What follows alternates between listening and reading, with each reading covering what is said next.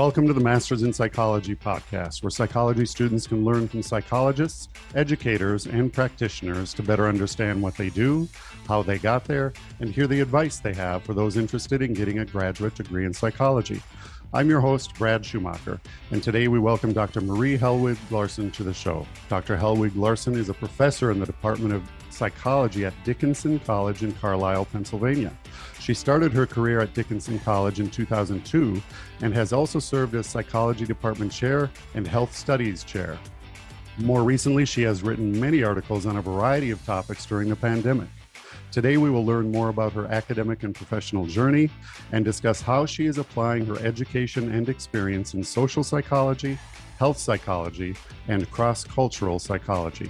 Marie, welcome to our podcast. Thank you for having me. Well, I appreciate you taking the time out of your busy schedule and just before you're going to go on vacation to meet with us and, and share some of your experiences and advice. To start us off, tell us what originally sparked your interest in psychology. So I grew up in Denmark, and after high school, I was trying to figure out what my future paths were.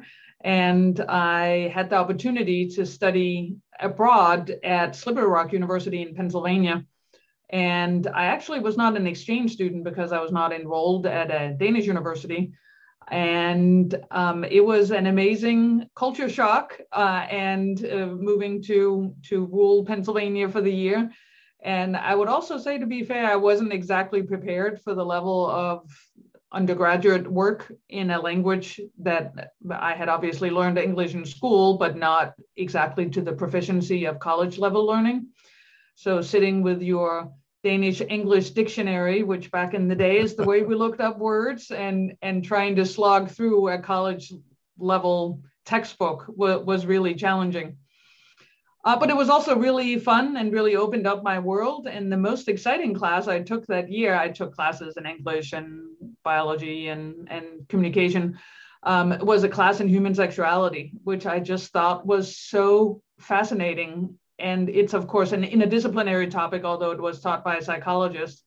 And that's a class that I myself, uh, many years later, got have taught many times and I actually got to teach it a year. I lived in Copenhagen um, to American students who were studying abroad in Copenhagen, which was a really particularly fun setting because you could bend some of the topics to to the the culture that you that we went. So so Danish perspectives on sexuality was definitely a part of the course.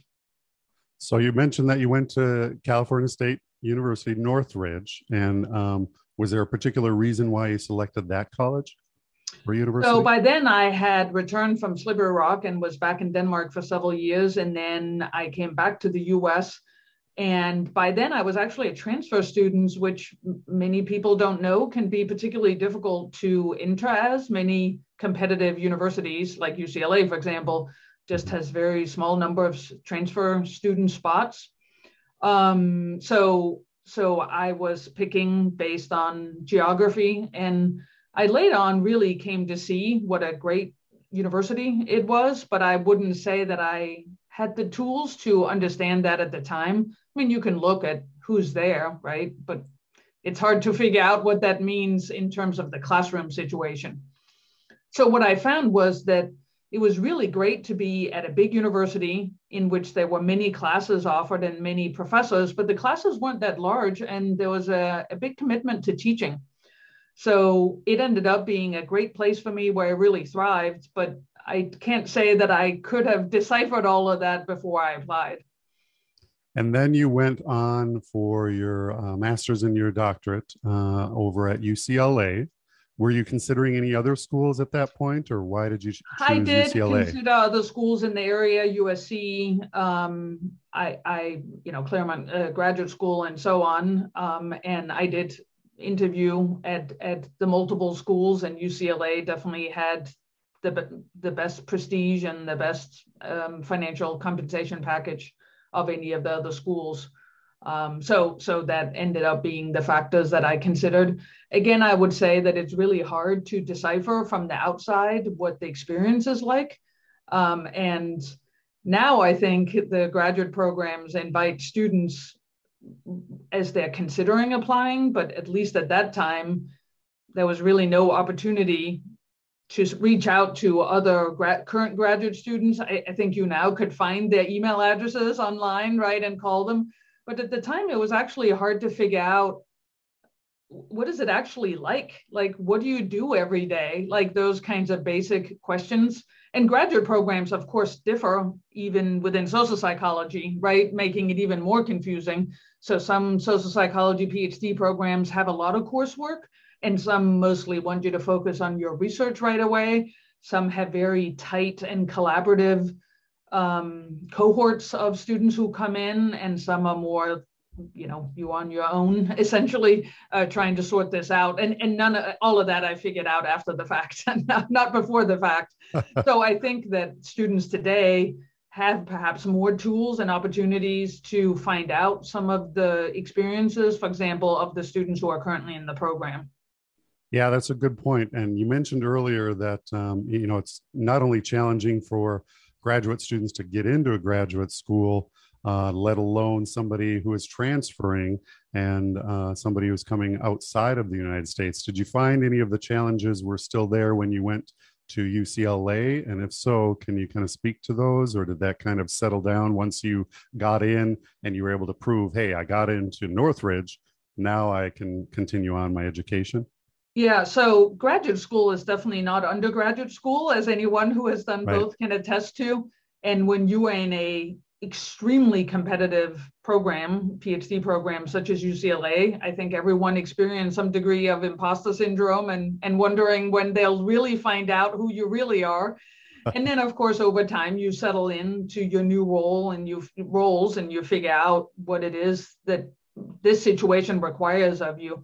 So in that sense, every new institution, whether it's at the undergraduate or master's or PhD level, requires you to read the room, if you will, or get mentoring and advice from both older students, but also from people who might not be your assigned mentor, right? It could be someone else who's just good at explaining what is actually what you're supposed to do. In other words, how to read the secrets of how to be successful and explain them to you. Very good points. Um, if you look back at your experience at uh, UCLA, both through your master's and your your doctorate, what were some of the fondest memories that you had at UCLA? So, really, having a community of inquiry with fellow students and, of course, access to amazing faculty and learning from the other students. So, having the freedom to have a very long lunch in which you, of course, talk about non work things, but also really just get to explore what your fellow students are exploring, right? So, in graduate school, you're fundamentally asking questions that no one knows the answer to yet, right? Because that's why you're collecting the data and doing the research. And even if you had lunch just with other social psychologists, I mean, they studied really different things from what you studied, right? Interpersonal relationships, which I don't study at all. Um, the, the effect of eyewitness testimony on people who testify. So, all these different topics, even though they didn't directly influence my own area, just created this um, openness to, to asking questions, which is really what I find most excited, uh, exciting about my current job as well. So, of course, to be fair, not to make it all sound like that's all we did was work, um, being part of a major um, university is, of course, fun, right? You could go to any Bruins game, you could play softball with your fellow graduate students. Uh, we had an award winning flag football team that um, was actually um, coached by one of your other podcast people um, who have been on, Bob York. Oh, okay. so, so Bob was the coach, and we uh, beat handedly the other graduate and undergraduate teams in flag football, which of course was was a lot of fun. So, big universities or small universities, for that matter, offer a variety of other fun activities just by the nature of having undergraduates um, there as well. The other thing that comes to mind is I know you mentioned some of the reasons why you uh, attended Northridge and then why you attended uh, UCLA. Um, while you were searching for those, what was the most important things or thing for you when selecting a graduate psychology program? So, definitely financial aid or affordability. Um, I was fine with taking out loans, but obviously different programs offer different packages, um, and taking out more loans was nice to avoid, not the only factor, what one factor. Obviously, location, because I was tied to Southern California. Mm-hmm. Um, and definitely the prestige. Um, I would rather go, if I could, to a more prestigious uh, institution. And I think now looking back at those three things, um, I definitely encourage students to, to be willing, if they can, to open up their location maybe you don't need to open it up to the entire United States, but maybe you also don't need to live in your hometown, even though your hometown has a couple of universities. Um, it's two to five years. You can learn from living in a different institution or a different city, a different location, even if you eventually return to closer to home. Mm-hmm. Uh, so I wasn't able to do that, but I always recommend that students try to be open to different locations. Um, I also, of course, understand that students need to look at affordability, um, as I did. Um, but it is possible also to fund your graduate education supplied by loans, which I did, uh, mm-hmm. even though it was well funded. Uh, prestige is tricky because it really depends on what your goals are, and fit, I would say, in general, is much more important than prestige and your own investment into it but people still are snobs and they still look at your degree and being in the top rated i think ucla is still ranked first or second in social psychology definitely does get people's attention. Uh, now of course you need to do something after that other than just having gone to a good school. Um, but initially people do pay attention to that. Yeah that's good advice. Some other guests also talk about um, you know advising uh, those who are seeking a graduate degree in psychology what do you want to do afterwards if you want to stay in the academic environment mm-hmm. if you mm-hmm. want to go outside go into uh, you know uh, clinical work start your own business then it really you know uh, that also helps uh, uh, determine where you should go and and how much time you should spend on your education any mm-hmm. any other advice that you can think of for graduate you know students looking for a graduate degree in psychology yeah, so the three pieces of advice I routinely give um, the first one is really a good idea to take a gap year between your undergraduate and whatever graduate degree you pursue. And there's a couple of reasons for that. One is, of course, just it can be good to get the experience of, of either getting more clinical experience, if that's the direction, or more research experience. Um, but there's also practical aspects that students often don't think of is that most applications uh, happen in the fall. And the fall of your senior year is not just a busy time for you, but it's also a time where you have actually not done your most impressive work, perhaps, or your most advanced courses, or you are in two classes that haven't yet fully happened, in which the professor who's writing your letter will get to know you even better. So having the space to finish out your senior year and fully invest in getting to know your professors, which is actually a second somewhat independent point, is it's so important to get to know your professors. Even if you have small classes, your professor can't say that much if you never say anything. Mm-hmm. So sometimes students just assume that because you know their name that you know them, but there's not a lot to say and it's the rich and detailed letter recommendation that gets someone attention not you know she got these grades or wrote a nice paper sure but and, and that's of course even more important if you are attending a large undergraduate institution in which your professors don't know your name mm-hmm. um, if you can take advantage of per the point about getting to know your professors take advantage of getting involved in the honor society in psychology, a psychology club, uh, go to psychology speakers, ask good questions, volunteer at events. So, so think about that a letter recommendation is a personal reference, right? So the more the person can say, the professor, about you, um, the, the better. So um, students often worry about grades, which I talk to them about, and grades are important. Um, and it's especially important in key classes like research methods and statistics if you're going into a, a, a PhD rather than a clinically oriented program. Um, but again, how you interact with your professors around grades also goes into these personal letters of recommendation. So arguing about grades just leaves a negative impression instead of saying, I didn't do as well as I'd hoped. Can you help me figure out how to do better? So I wouldn't say grades are not important, they are, um, but it's also important that you are managing your own anxiety around grades and your interactions with professors who are going to write letters for you, which speak to more than what you did, right? But also how you acted professionally. Very good advice. Thank you. Um, what I found interesting about your Vita is after you finished your uh, doctorate, you landed a job at the University of North Florida and then the University of Florida before your position as a visiting scholar. I think it was the National Institute of Public Health in Denmark during uh, a few summers. And then you were also an assistant professor during the same time at the Department of Psychology at Transylvania University. So, how did you find these uh, two opportunities, the one in Denmark and the one in Transylvania? So, the my academic career, which actually also goes to advice I give my students, is not uncharacteristic of how many careers happen, which is not linearly, right? So I moved to to uh, Florida, and I was unable to find a permanent position, which is why I taught both at North Florida and at University of Florida, and also at a community college. So I was piecing together a career, and then I applied nationwide. Going back to our earlier conversation about being willing to move Mm-hmm. Um, and that's when I then got the job at, which was a tenure track position at at the Transylvania University, and I moved then to Kentucky.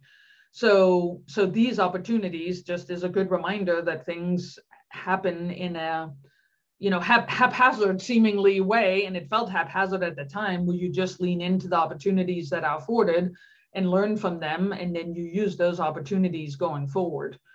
Um, at the same time that I was f- four years in Florida and then four years in Kentucky, I was also wanting to connect with my family in Denmark. And because we're professors who don't have to be on campus in the summer, I thought it would be really fun to live in, in Copenhagen in the summers.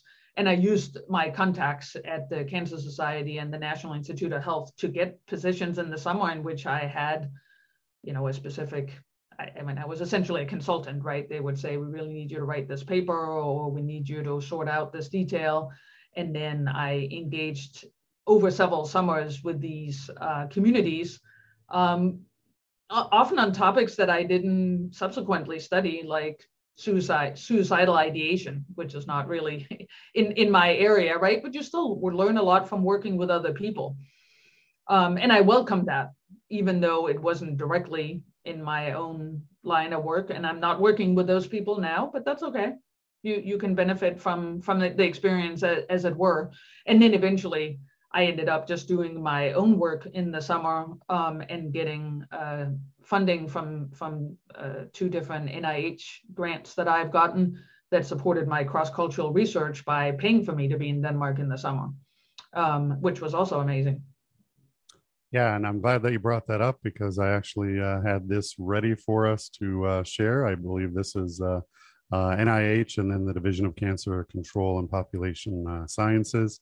A good write up, and, and they had a good interview with you here. But based on your Vita and some of your work uh, and your research, I assume that you, you were funded partially or if not all for that one research when you were traveling over there as well on this. And this kind of leads us to our next transition. And uh, in 2002, you began your illustrious career at uh, Dickinson College in uh, Pennsylvania. So uh, you alluded earlier that you had to start your search a little bit more and expand your search. So tell us how and why you selected uh, Dickinson to start your career and, and uh, go that direction. Well, it's another good example of how it looks like it just all fell into place. I had never heard of Dickinson College before I applied. There are many, many, many liberal arts colleges in the Northeast. Um, and I didn't have any particular connection or knew about it. And they were looking for a cross cultural psychologist. And um, again, you don't really know what you're walking into, right? You try and, and ask in the interviews, you try and ascertain by asking questions, but it's difficult for you to know what th- something is like, right? What what it, what will it really be like? And I have really come to love. I, I was also skeptical of moving to a small town. Carlisle has about twenty thousand people in it, Um, and you don't know what you don't know, right? So I have really come to to love living in a small town, uh, in part because I travel a lot and I spend summers in Copenhagen. But nevertheless, that was an unexpected delight, as was the university, which has a really strong uh, teacher scholar model in which they really support the research. And it's just, along with being a good teacher, of course, and I, I, love working with my undergraduate students in my lab. It's really fun. It's one of the joys uh, of many um, is to get to mentor students and teach them to be um, scholars. And I often uh, conduct my research and, and publish with my students. Yeah, and uh, I'm glad you brought that up because I do have this uh, shared screen again on uh, your social identity and risk lab is what you're referring to. And I did see some of the research and uh, some of the uh, students, graduate students that uh, uh, participate in that.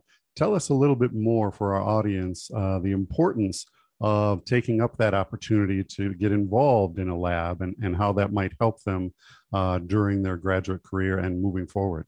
Yeah. So I we only have undergraduate students at Dickinson, so they okay come to Dickinson because they expect to be in small classes and and work on research in the classes, which of course they do in the psychology department at Dickinson, where we have actually uh, four required laboratory-based courses: research methods, statistics, and then advanced research methods. And I teach one in in um, advanced research methods in social psychology, where we actually often focus on my research on stigma, and they get to collect their own data and, and write it up.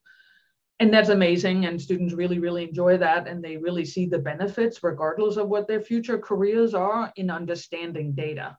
Right. So that's that's an important point. Sometimes students go, well, I that's not what I'm going to do, right? I'm going to go and work for Facebook or I'm going to work in a nursing home. They have varied career goals.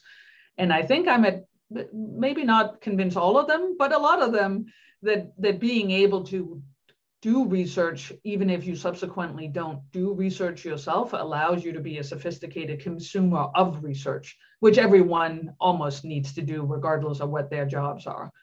Um, so that of course, it's just one type of experience. And it is so important, again, regardless of what your career is, if you can at all, as an undergraduate student, get to work in someone's lab. And again, it doesn't have to be tied to that you want to get a PhD, but it's tied to that what happens in a lab is a small collaborative setting in which you learn all kinds of professional skills. I often talk to my students about professional issues or thorny issues or ethical issues. Um, they they get to sometimes when they get a little older i've worked in the lab they get to mentor younger students who are entering the lab. So there's all these leadership opportunities in the lab that are incidental but also critically important to actually learning the research. Um, and then of course that's the the actual research right? So they're now working with me and other students in the lab. And it could be anything. It could be developing a technique. Um, it could be uh, writing a lab report, it could be collecting data, or it could be actually writing it up. So I have many students who work with me and get these experiences. And of course, it's the few fewer of them, obviously, who get to actually move a paper towards publication. I also take students to conferences, which is another great opportunity. Um, students sometimes also think about what I can put on my resume. And again, as I'm sure you have told many a student, uh, no one cares what's on your recipe, resume if you can't talk about it, right? Mm-hmm. No one cares that you studied abroad if you can't say how it changed you, uh, what you learned. And that's also true for working in a lab. And I help my students think through how to articulate the leadership experiences or research knowledge or skills that they learned in my lab. Yeah, and uh, you mentioned uh, studying abroad, and, and I think we mentioned it earlier in our discussion as well. You had the opportunity to become a visiting professor at the Danish Institute for Study Abroad in Copenhagen, uh, Denmark. And I believe that was the time when you started looking at the differences and similarities between US and Danish regarding the effects of stigmatization and mm-hmm. the willingness to quit smoking. I'm going to share my screen again and uh, highlight a couple things for our audience. Number one is uh, here's uh, kind of a, a, summary. If you go to Google Scholar, many of our audience knows that know that you can go to Google Scholar and then you can sort by year. And here's one down here. Does it help uh, smokers if we stigmatize them? And then you looked at the differences between and uh, and similarities between these two. And then you also had a nice um, uh, YouTube video on this. Now, I'm not sure if this was related to that particular study or if it was a continuation of that, but this uh, short two minute, uh, 20 second uh, video was kind of interesting, uh, showing that. Give us a high level summary of some of the findings, if you can kind of recall what you found out between the Danish and the US. Sure. So this was all funded by two different NIH grants. And in the first, I focused on cross-cultural differences and how smokers think about their risks. And then the second, I focused on the how smokers react to being stigmatized. So they're related but independent. So I can easily summarize the findings of both. Of both. So in the first grant, we uh, I was interested in exploring why exactly Danes thought that their risk was less than American smokers thought that their risks were of smoking, um, how they explained in their own mind the risk that they took with smoking. So we did an interview smoking. But I was also interested in whether smoking had become less moralized in Denmark than it had in the US. In other words, you feel that people are blaming you or think you are a bad person because you're smoking. And we found that Danes did think that they were less at risk personally for smoking, and it was basically less bad to smoke for your health than American smokers thought. But they also resisted this idea that they should be labeled as bad people. So they thought there was more responsibility for non-smokers to avoid the the smoking that they put out rather than it being all their duty. Um, so the, and they thought there was more of a negotiation that ought to take place around shared spaces whereas Americans smokers just accepted that they could not smoke in many different settings and that the non-smokers beliefs about their smoking won essentially in these in these awkward social situations where you negotiate um, both Danes and Americans liked it better when there were clear rules because then you avoided the negotiation. So if somebody at a party just said, and remember, a lot of this research was done over 10 years ago, which doesn't seem long ago, but it does in how smoking has changed. Mm-hmm. Um, so anyway, both smokers and uh, both smokers in Denmark and the U.S. said it was easier when a host just said you can't smoke inside instead of leaving it to some kind of awkward. Well, were ashtrays set out inside, and who's smoking, and where am I supposed to go? And so, so both Americans and Danes thought this negotiation around smoking was exhausting so that was the first so that just focused on this issue of moralization. Um, the second set of studies we also looked at denmark and the us obviously following along the same line but we were much more directly interested in how smokers reacted if you reminded them that they were devalued uh, or stigmatized. Mm-hmm. um, and we did that in a variety of different ways. We had them smoke in front of a mock interviewer, um, which they definitely did not like, and that made them super stressed out. we also had them just read about how devalued smokers are in dating and employment and housing and so on. Um, and then in the last study, we actually ostracized them. So we actually did an online study while I was in England, uh, directing a program there. I worked with a British uh, student, and we played a little game that's uh, well known uh, I was skeptical that it would work. Um, it's called Cyberball, and uh, people play online thinking that they are playing a ball tossing game with other participants, um, but they're not. And what's fascinating is that when you randomly assign them to the group in which they don't get the ball by the other two people who ostensibly are not playing the ball to them, um, compared to the you're sharing the ball playing equally, people feel really um, bad about that, even if they have heard about cyberball or know that maybe, or they're doubtful that you really were playing it with two other people and it isn't just an artificial environment, which of course it is, people still feel really bad. So smokers in all of these studies uh, definitely felt it stressful to be ostracized or stigmatized, but it also led them to be more interested in, in quitting. While you were talking, I brought up cyberball because I've never heard of that, and uh, it's interesting that you were able to utilize that in the, in, in your study. Um, one thing that came to mind when you were describing your first part of the study was I traveled abroad uh, many times, and back then they didn't really have, especially over in Europe and, and uh, that area, didn't really have no smoking signs. To your point, it's changed so much. In your study, did you find that it was mostly in those socially ambiguous situations about, hey, whether it was allowed versus you enter this restaurant it says no smoking. Well there's the rule then i know you know what i should follow. Kind of talk to me about that for a second. Yeah definitely. So they like the lack of needing to negotiate it especially socially. But even in the workplace it was often fraught because if the boss smoked then you felt that you had to go outside with the boss mm-hmm. right so so there's all these social mechanics that are actually removed if you just don't allow smoking in the workplace. Now, there's other reasons why it's a good idea to not have smoking in the workplace, right? Because it encourages people to quit. Um, but there are also all these other mechanics, and those are tied to feeling that you are devalued. So, one of the things that was fascinating too about the cyberball study is that we actually were able to convince, and I think people did believe that largely, um, that the other people that they were playing with were non-smokers, or they so we only had smoking participants, and they were told that the other people were not smokers that they were playing with, and then we would told them specifically that the other people they were playing with didn't know that they were smokers, that that the participant was a smoker, or they did know it. In other words, we made the stigma either concealed or revealed.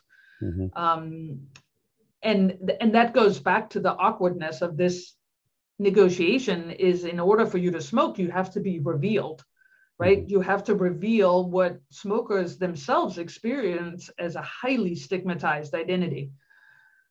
So what happens then when you can conceal it? And what we found in the in the cyberball study is that people still felt devalued. And they still thought that others did not want to play with them because they were smokers, even though we had told them explicitly that the other people did not know that. And they said, well, I still think that's why. Wow. That's interesting.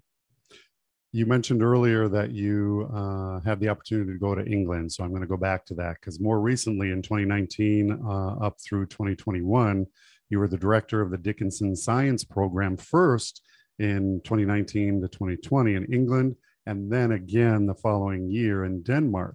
So tell us a little bit more about these programs and how you found or created those positions. So these are long time um, programs that Dickinson College has um, abroad. The one in England has been there for more than 25 years and it has always had a faculty director who was there living there for two years and getting to know themselves, what it's like being abroad, um, learning more about the British university system, which is very different from the American system, and then, of course, supporting the students' uh, experience abroad and teaching a class. So I had the opportunity to uh, apply for this because we have programs in, in uh, and directors in many places in the United States. And what was interesting, just as a side note, as a good advice for the students, is sometimes not getting something gives you other opportunities. So there's been a popular movement of the things I didn't get CV instead of things I was successful CV. So I want to highlight the fact that just because I got to go in 2019, which was amazing, and I'll return to that in a second, I actually also applied for it about 10 years before and didn't get it and it did this two-year position in England. And then I instead went to Copenhagen and taught, um, at, as you mentioned earlier, um, American students who were studying abroad in Copenhagen, which ended up being an amazing experience that year. My daughter went with me and went to a Danish high school and learned Danish and learned Danish culture much better than she knew, um, and met her now husband uh, while she was in, in high school there. So, so my point is that one opportunity um, you you just have to be brave and seek out opportunities and that doesn't mean you're going to be successful but it can lead to other opportunities right? And this was one example of that. So in any case just because you apply for something doesn't mean you get it but when i applied the second time i did get it. And because there's so many directors who have had this position before at my college i actually relied a lot on their past course. I taught a course on the history of science, which was really, really fun, totally outside of my wheelhouse. Uh, a great opportunity to learn uh, new things. And I uh, took them to London for three weeks, in which we did all activities tied to the history of science class, also relying on the past directors who had been in this position. And then March of 20 happened so the students were sent home. We did not have any students there the following year um, at all uh, because it didn't make sense to send students into British COVID land while they were taking classes at the British University online, right? That literally made no sense. So I asked my university for permission to be abroad the second year, but moved to Denmark instead. So instead of living two years in England, I lived one year in England and one year in Denmark and was teaching online, like everyone went online at that at that point, and was going to take a group of students then following the history of science class to Copenhagen instead. Um, and that also got shut shut down because of COVID. Well, you, you, we didn't plan this at all, but very good transition leading up to COVID because my next question was actually going to be about uh, some of your work during COVID. And you, you have a few websites here that actually are very good resources for some of the research that you uh, conducted uh, during COVID. And, and one of them is this newspapers and magazines. Uh, I'll go back to this in one second. And then I wanted to highlight the articles for general audiences. And this is kind of nice because if you wanted to learn a little bit more about Danish, uh, wanted to learn a little bit more about what's going on around the world, uh, you had some good resources here as well, but I don't want to steal your thunder. So tell me, uh, you know, what kind of prompted you to create, first of all, create these uh, two uh, websites and and kind of offer up the research that you conducted during COVID to uh, people and the general public. Yes, so several things happened during COVID, other than living in two different countries. Uh, um, one thing that happened is that I uh, started a research program with two former students, uh, one of them, actually my daughter, um, and the three of us um, just went to work on creating um, a shared uh, research study during March of 20. Um, collecting data in the US online, um, and we were particularly interested in the factors that contributed to people not taking precautions or being willing to take future precautions. We knew the vaccine was coming, so it wasn't there yet. So we knew it was would be there. So we also asked about their willingness to do things in the future. And that research team has so far published two papers, um, one looking at social norms and one looking at worry and perceived risk in predicting these outcomes. And we are working, uh, I'm right now working on a paper on looking at why conservatives were less like less willing to take precautions uh, so the ideological gap and um, another person on our team, my daughter, is looking at um, masculinity and precarious manhood and what role that played in the precautions. So that has been that was just a really really amazing opportunity. I've been wanting to get back to working with these students who graduated um, uh, at, at, different years and different times. Uh, Laurel Peterson is now uh, associate professor at Bryn Mawr College, and my daughter uh, just got her PhD at NYU in social psychology and is working at a nonprofit Catalyst that looks at um, creating uh, better opportunities for women in the workplace. So the three of us have worked together uh, during COVID and during, you know, during and after, a we after uh, the pandemic um, and, and collaborating. So that was really just a wonderful opportunity to connect with people that I have enjoyed working with and published with before um, and have really different knowledge and skills, which is always enjoyable. The other so thing that's that one I... thing. Oh, okay. if you have Go any ahead. questions about that, I'll answer your questions about that, and then I'll talk more about the media work that I did. No, go ahead and go into the media. I was okay. actually just so the other thing you. that happened, of course, is that the whole world was going, why don't people understand their risks? Um, so the whole world uh, had this question, and I got to talk to many, many, many journalists about this question. Uh, National Geographic, the New York Times, uh, several times, uh, NPR Marketplace, uh, and other outlets that all allowed me to describe the research on why people don't understand their risks uh, which has now led me to consider writing a book, a popular book about this very topic. uh, looking at the well established reasons that, of course, well established from decades of research during COVID. Mm-hmm. So that's what all those references are to articles in which I was cited uh, by journalists who interviewed me. The third thing uh, is that I, before COVID and during COVID, also have started writing for general audiences. So, um, psychology has for years um, argued that we should do a better job of giving away psychology.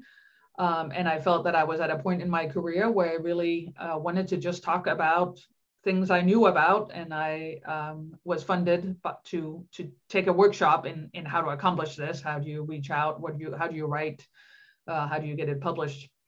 And since then, uh, from 2018 on, I have written uh, four pieces. Um, some of them focusing on Danish words like hygge and pyt um, and samfundssind, um, which I'm happy to talk more about, and one actually focusing on my research on optimistic bias. So, so and and again, it's hard to know who's who's reading this. Uh, I publish them all in the conversation, um, which tracks how many views or how many people click on on the links, and at least the why Denmark dominates the World Happiness Report rankings year after year has been read by more than half a million people, which is a little bit more than uh, you know the the the citation scholar you had up there earlier from Google.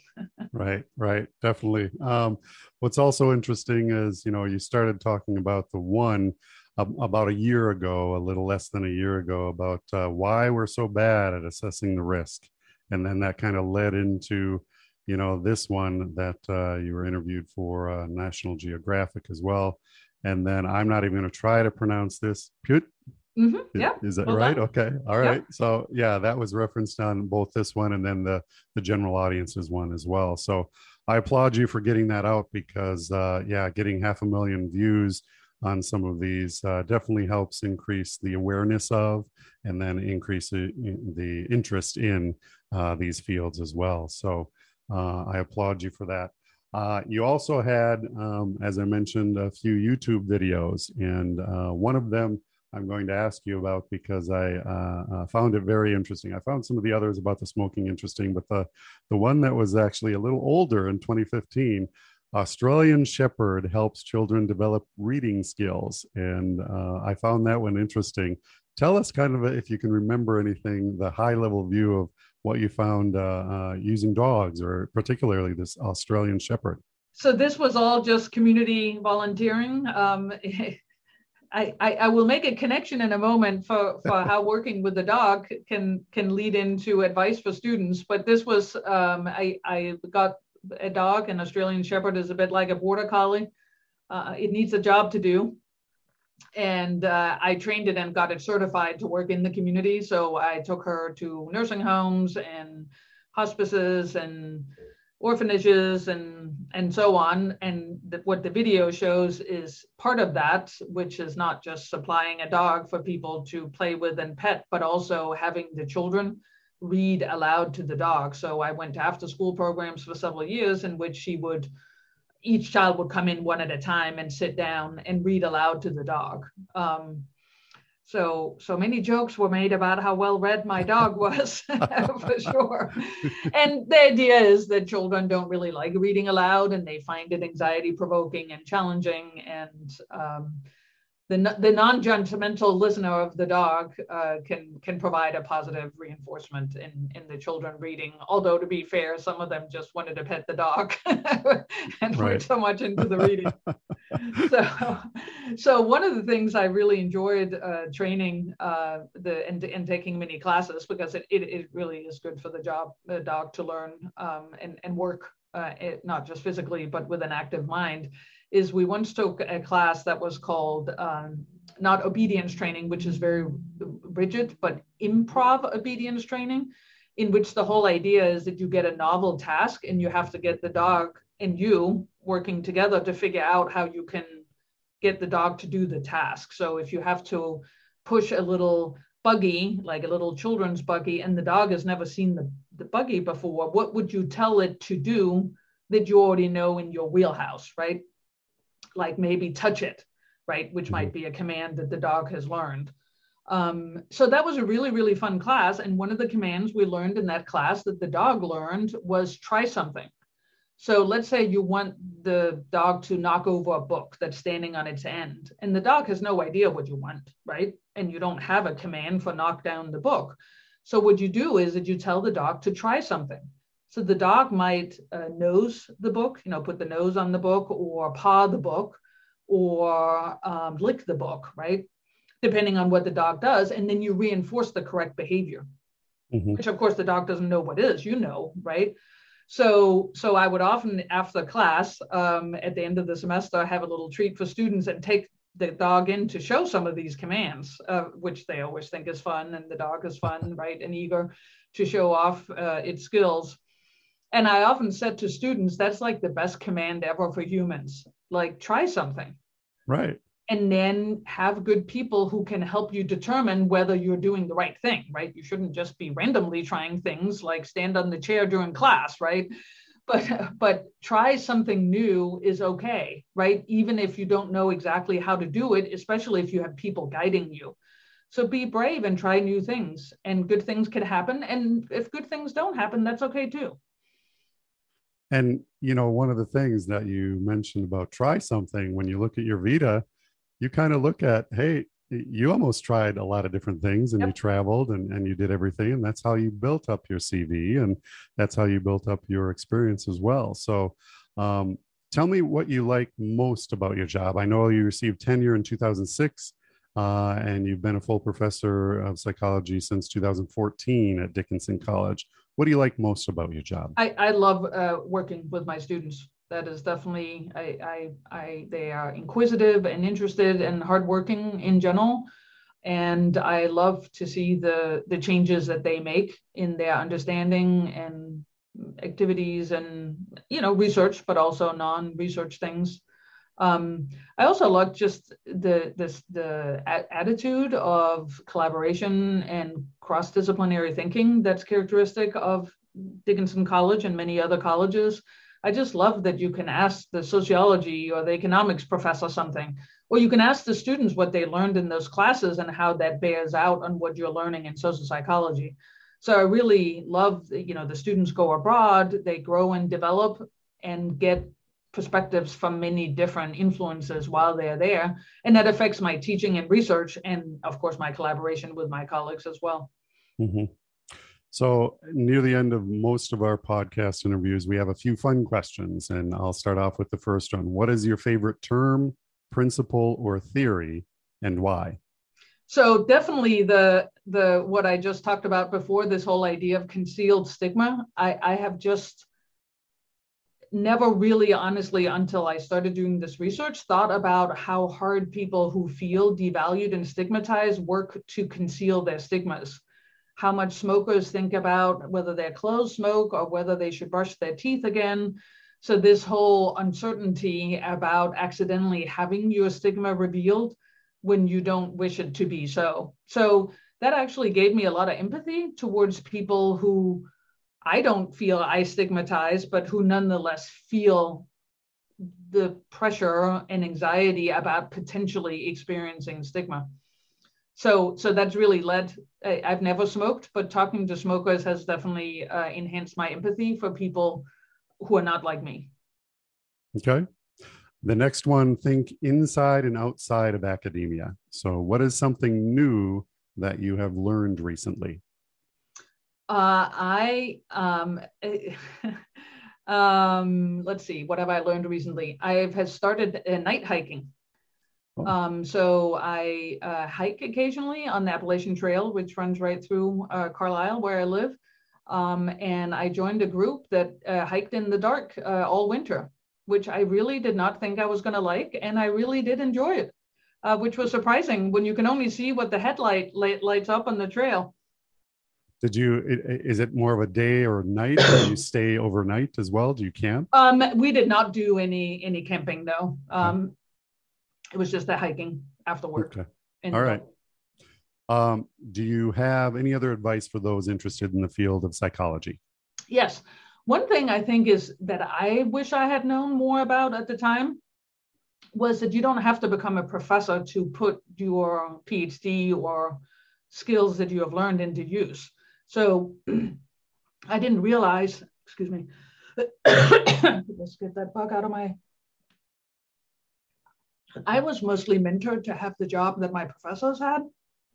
And I now can see how many other jobs there are where you can put your skills to use, whether you're working for a social media organization or for nonprofit or in government research institutions. So don't just think that the PhD is doing what the people who are now teaching you do, although that is a career. And I wish I had known more, not that I have any regrets about the career I have, but I wish I had learned more about the diverse ways that PhDs work out in the community in other settings. Okay, good advice. Uh, one other fun question is if you had the time and money to complete one project or go on one trip, what would you do? Oh, there's so many trips I want to go on. That's really challenging. Um, I'd love to go on an adventure trip to New Zealand um, and hike and camp and kayak and engage with the amazing nature that I hear New Zealand has now that New Zealand seems to be open opened up again. Wow. I haven't even considered that. I love traveling myself, and uh, I haven't even considered New Zealand. That's a good idea. Is there anything else that you would like to bring up uh, uh, during uh, this podcast or discuss during this podcast? No, just uh, encourage students to seek out good mentors who can guide them um, on their path forward, and remember that there's many ways to reach a goal, and it's okay if you don't know what how to reach your goals, and it's okay that if it takes you longer to, to reach the goals in a non-linear way or you know resist the pressure of, of from that you sometimes get from others to have it all figured out. It's it's okay to take the time that it takes well, that's good uh, reminder and reassurance. A lot of people I know when I started my uh, graduate career, I'm thinking I have to have everything laid out. Otherwise, I, I don't know what I'm doing. And that's actually not the case. Take one step at a time. And then, uh, like you did, you, you eventually build up your CV and, mm-hmm. and build up those experiences. Marie, thanks again for sharing your story and advice with us. I really appreciate you taking the time to share your thoughts and experiences. Uh, I wish you the best of luck, especially if you uh, continue working on that book. Yep, absolutely.